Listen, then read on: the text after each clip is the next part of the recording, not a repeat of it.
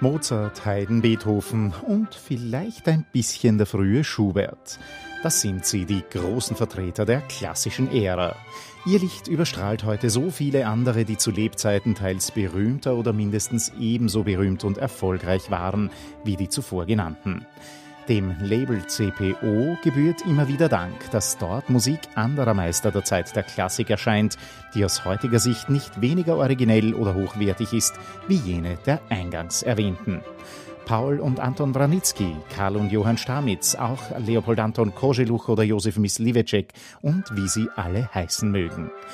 Nun ist es Franz Xaver Richter, dessen Symphonien es auf einer neuen CD zu entdecken gilt geboren in Mähren, als Sänger und Komponist jedoch vor allem in der legendären Mannheimer Hofkapelle des pfälzischen Kurfürsten Karl Theodor zur Berühmtheit gekommen.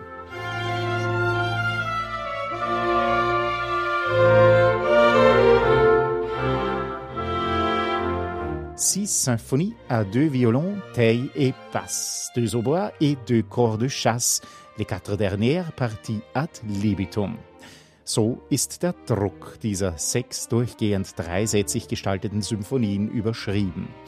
Sie mögen vielleicht nicht vor den sogenannten Mannheimer Manieren strotzen, wie so manch andere Werke dieser Zeit aus der Mannheimer Hofkapelle, aber typische Merkmale wie häufig gebrochene Akkorde, schnelle dynamische Unterschiede und die eine oder andere Rakete und Walze sind auch hier zu finden.